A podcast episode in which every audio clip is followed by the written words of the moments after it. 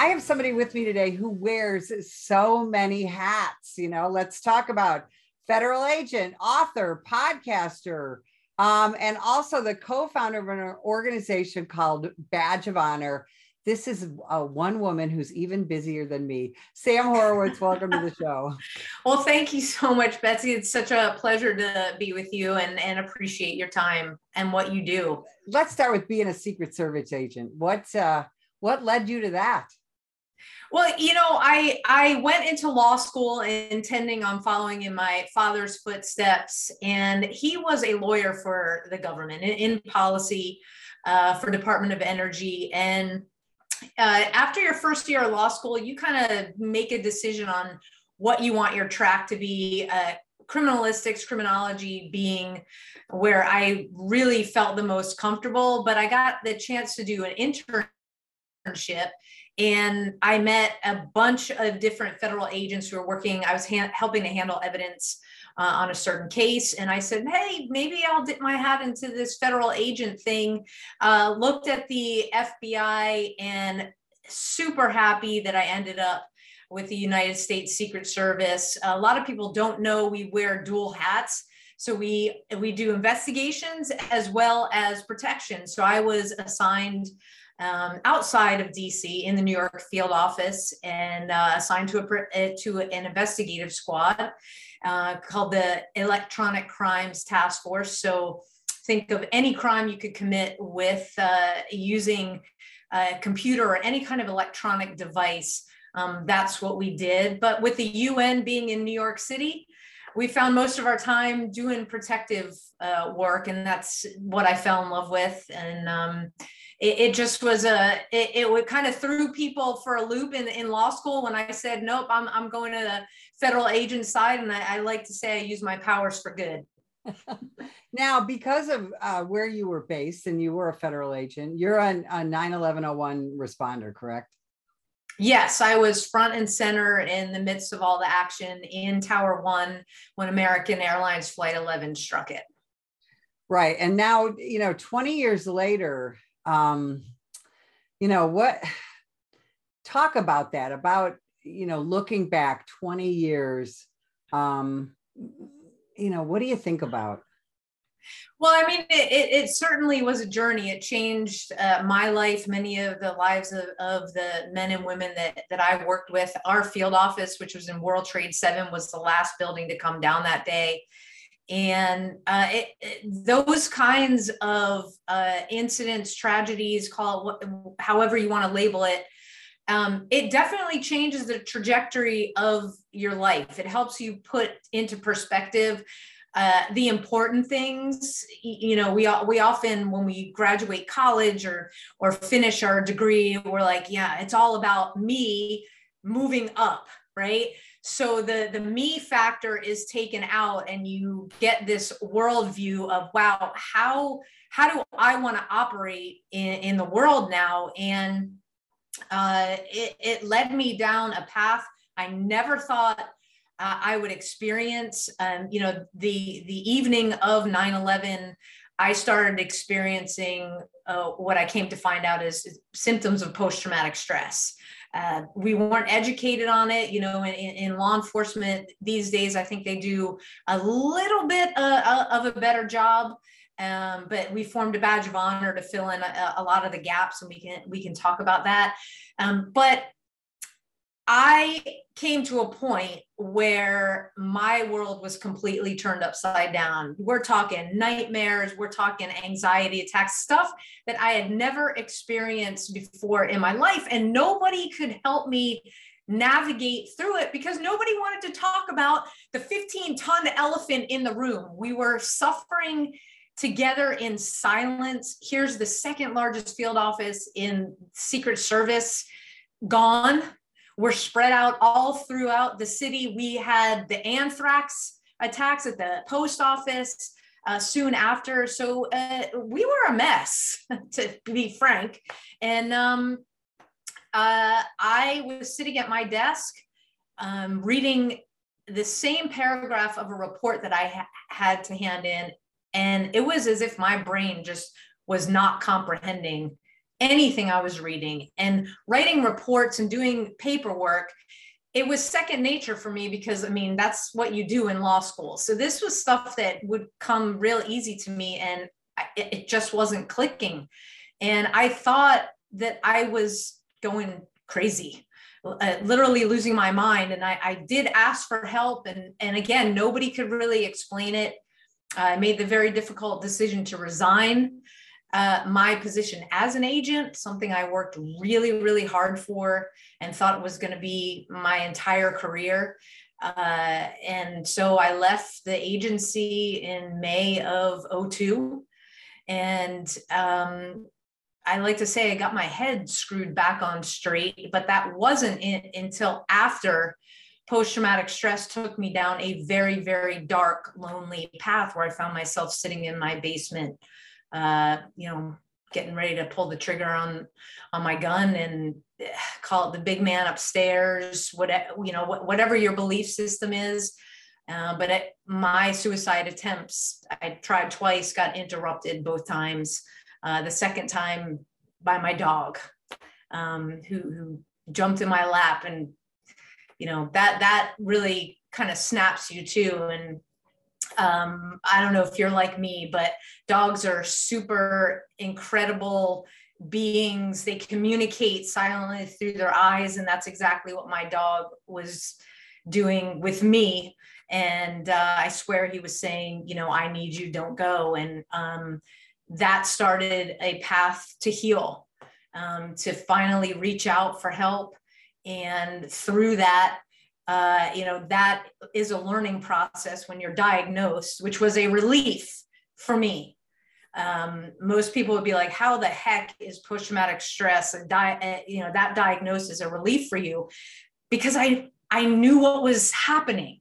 I could put a name to it. I could understand symptomology and then I could understand how to get better from it, how to grow from what was happening to me. I had a skilled therapist who took me through EMDR, uh, which is highly effective for uh, law enforcement, treating law enforcement traumas.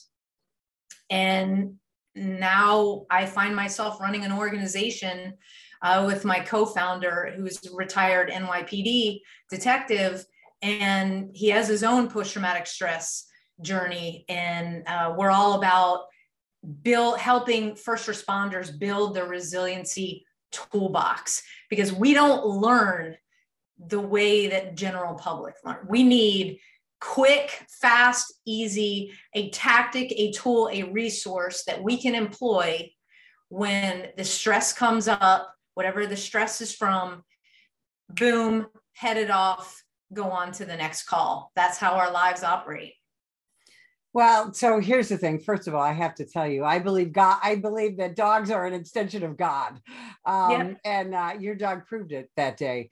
Um, I think a lot of people don't know. You know, our our citizens who support us don't know that we law enforcement die twice as often by our own hand as we do by felonious assaults. I mean, suicide in our profession um and and you know and we don't even count the attempts you know thank thankfully you're here to talk about it but um suicide is a horrible battle in our profession isn't it?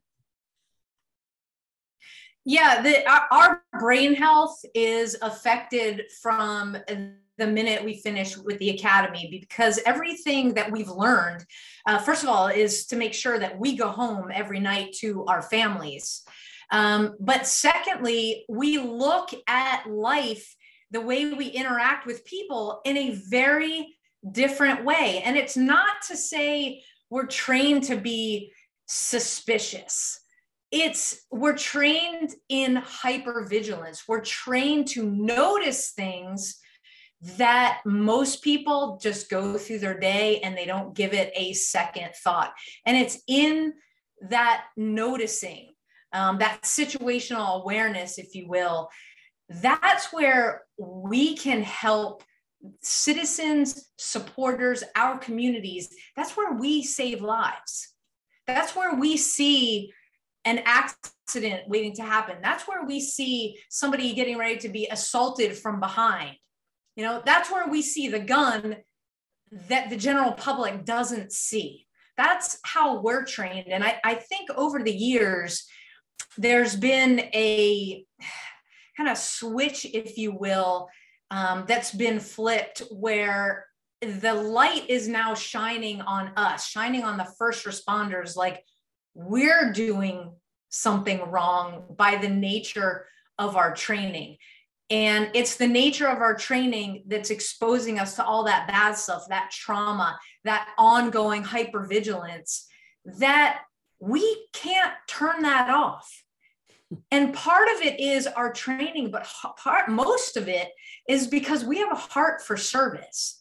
And that heart for service, we don't care what color you are, what neighborhood you grew up in, what street you happen to be in when we stop you. We're doing our job. And for most of us in, in law enforcement, while we're doing that, the exposure to helping to save a family of seven that's just been involved in that horrific accident, and God forbid, you know, a, a, a child dies, that's what stays with us. It doesn't go away. So compound things like that for 20 years, 25 years, 30 years.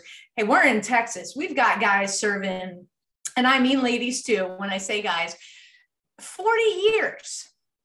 So, can you imagine how to compartmentalize all of what we've seen? The brain was not meant to do that. There comes a point where you've got to address all of what you have seen um, throughout your career. And what we need are our citizen supporters to help us with that we don't have an S underneath our uniforms. We really need um, to have a full understanding that you need us just as much as we need you.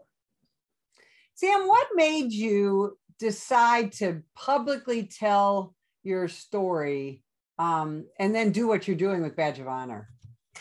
Uh, you know that is that's that is a question that takes me back uh, into a place. It was uh, two years post move to Texas. I moved from from the East Coast. I grew up uh, in Maryland, and uh, I will never forget. Um, I was in invited to a church service um, to listen to Dave Roever. He's a, a, a published and he's done a lot of podcasts. He's talked about his story uh, in Vietnam um, where he went to throw a grenade and it was a phosphorus grenade and it exploded in his hands. Mm. So he was literally on fire. And uh, if you know anything about a phosphorus grenade, you can't throw yourself into water; it doesn't go out. Right. Um, and so the body continues to to reignite. And so he was burned of 90 95 percent of his body, not expected to survive, but he did. And as he's telling his story, and there's a lot of veterans and other first responders and family members in the, in the audience, um, you know, he he's he made the statement, you know, God gave me these scars so I can bear witness and give hope to others. And it was as if a lightning bolt hit me right there uh, in that audience. And it's like, okay, people can't see my scars. My scars are up here. But that's when we're we go through significant trauma like we've been through. That's what it's all about. I could not sit back and not tell my story because I could help somebody else. That's what Dave was doing. That's what a lot of first responders are doing. That's what a tremendous amount of veterans are doing. We're all united in this huge community, first of all, to say you're not alone. Second, to say, you know, it's okay not to be okay. And, and, and with a badge of honor, we're like, we just don't want you to stay here. And here's how you don't stay here. And you've got to speak up for yourself. You've got to do the most courageous thing that you will ever do in your life. And it is not stepping in front of a bullet and it is not running into a, a burning building. It's saying, I need help and, and it's so brave uh, of you to be able to do that. And now you're moving forward and helping others. What's Badge of Honor doing to help first responders? Yeah, Badge of Honor. Uh, we got our 501c3 status in the midst of COVID. It took a, a little bit longer in that process, but my partner, uh, John Salerno, like I said, he's retired NYPD. He was also a firefighter because you can do that in New York. So uh, on the island where he's from, he served as a, as a firefighter. And we decided that, uh, again, we could not be silent with uh, the, our traumas, with how our brain changed through our journey through dealing with post traumatic stress. But again, it's not about, hey, I got this diagnosis and this is what I did. It's how do you grow out of the traumas? And that's exactly what we teach at a badge of honor. We provide an eight, eight hour interactive workshop. The officers that come through our workshop, uh, they're in Texas, they get what's called TCOLE credit. So it's continuing education uh, for Texas law enforcement. And uh, we feed you. You got to have breakfast and lunch. You know, it's all about it's all about the food. Kolaches in Texas. You got to have kolaches with your police training. Well, you know, I, I have to give a shout out to our wonderful partners at Chick Fil A. They come through every single time, as well as Dickey's Barbecue. They oh, are heavily awesome. involved in supporting and backing uh, our blue. So they're right there providing barbecue uh, for all the attendees. We provide all the materials, but again, it's helping first responders build that resiliency toolbox, letting them grab what they're connecting with throughout the day that we're doing different exercises and teaching stress response tactics and saying hey you know that resonates with me. I'm going to take that and put it in uh, in my toolbox.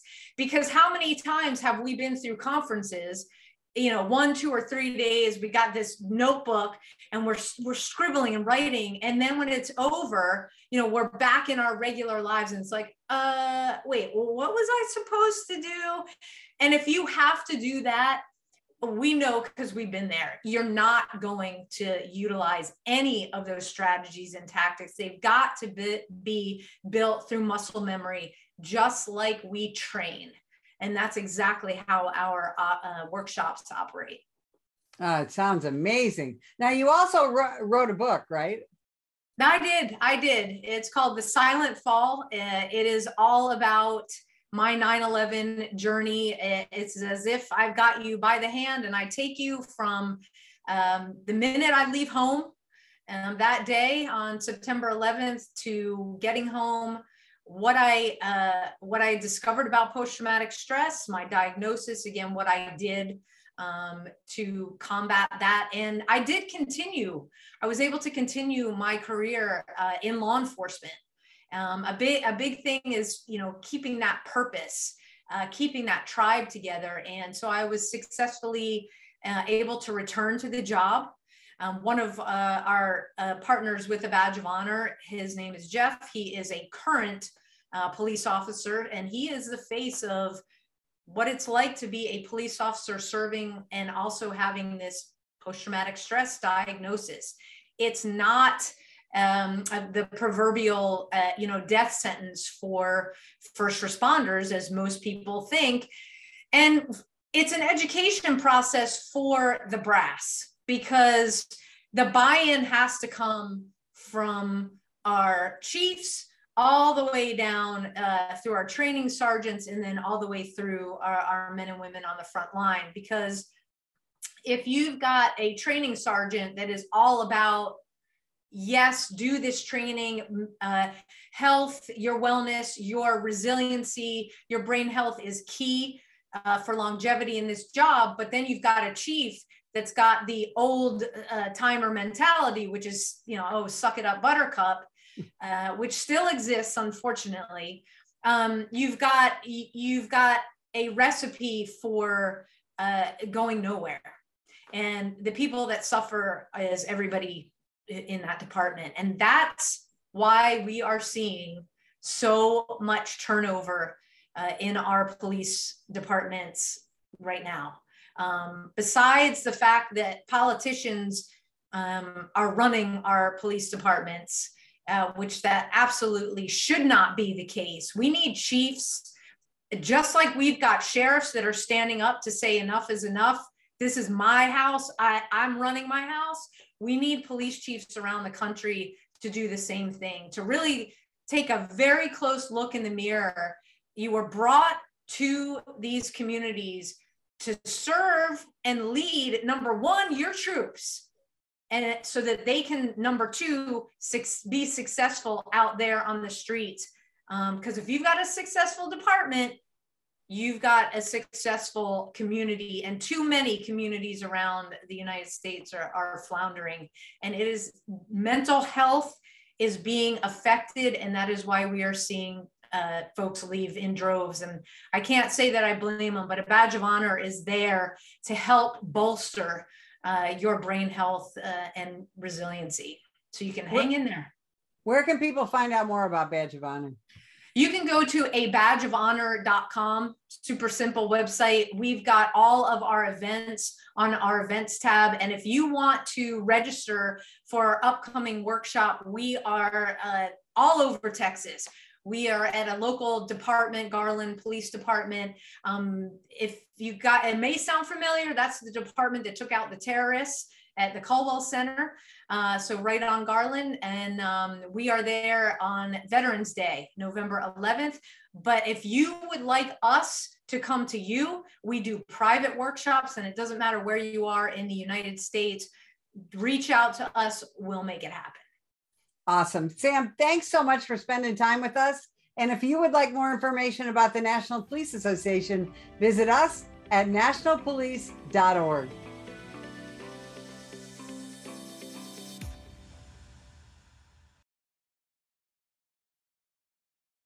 Sam, put the gun down! Put the gun down! Last year, law enforcement officers were involved in hundreds of thousands of use of force incidents. A use of force incident is when an officer must use nonverbal tactics to gain control of a dangerous situation. Put the knife on the ground.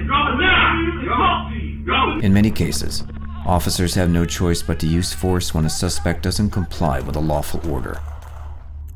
Use of force is always ugly. No one likes it, especially police officers. Together, we can help de escalate these dangerous encounters. Help police officers by complying with their lawful orders. Don't attack, attempt to disarm, or flee from an officer. Use of force is an officer's last option. Most incidents can be avoided by not resisting arrest. If you feel you've been wrongfully detained by a police officer, then seek a legal solution after the encounter has been resolved. Let's keep everyone safe. Comply now and complain later.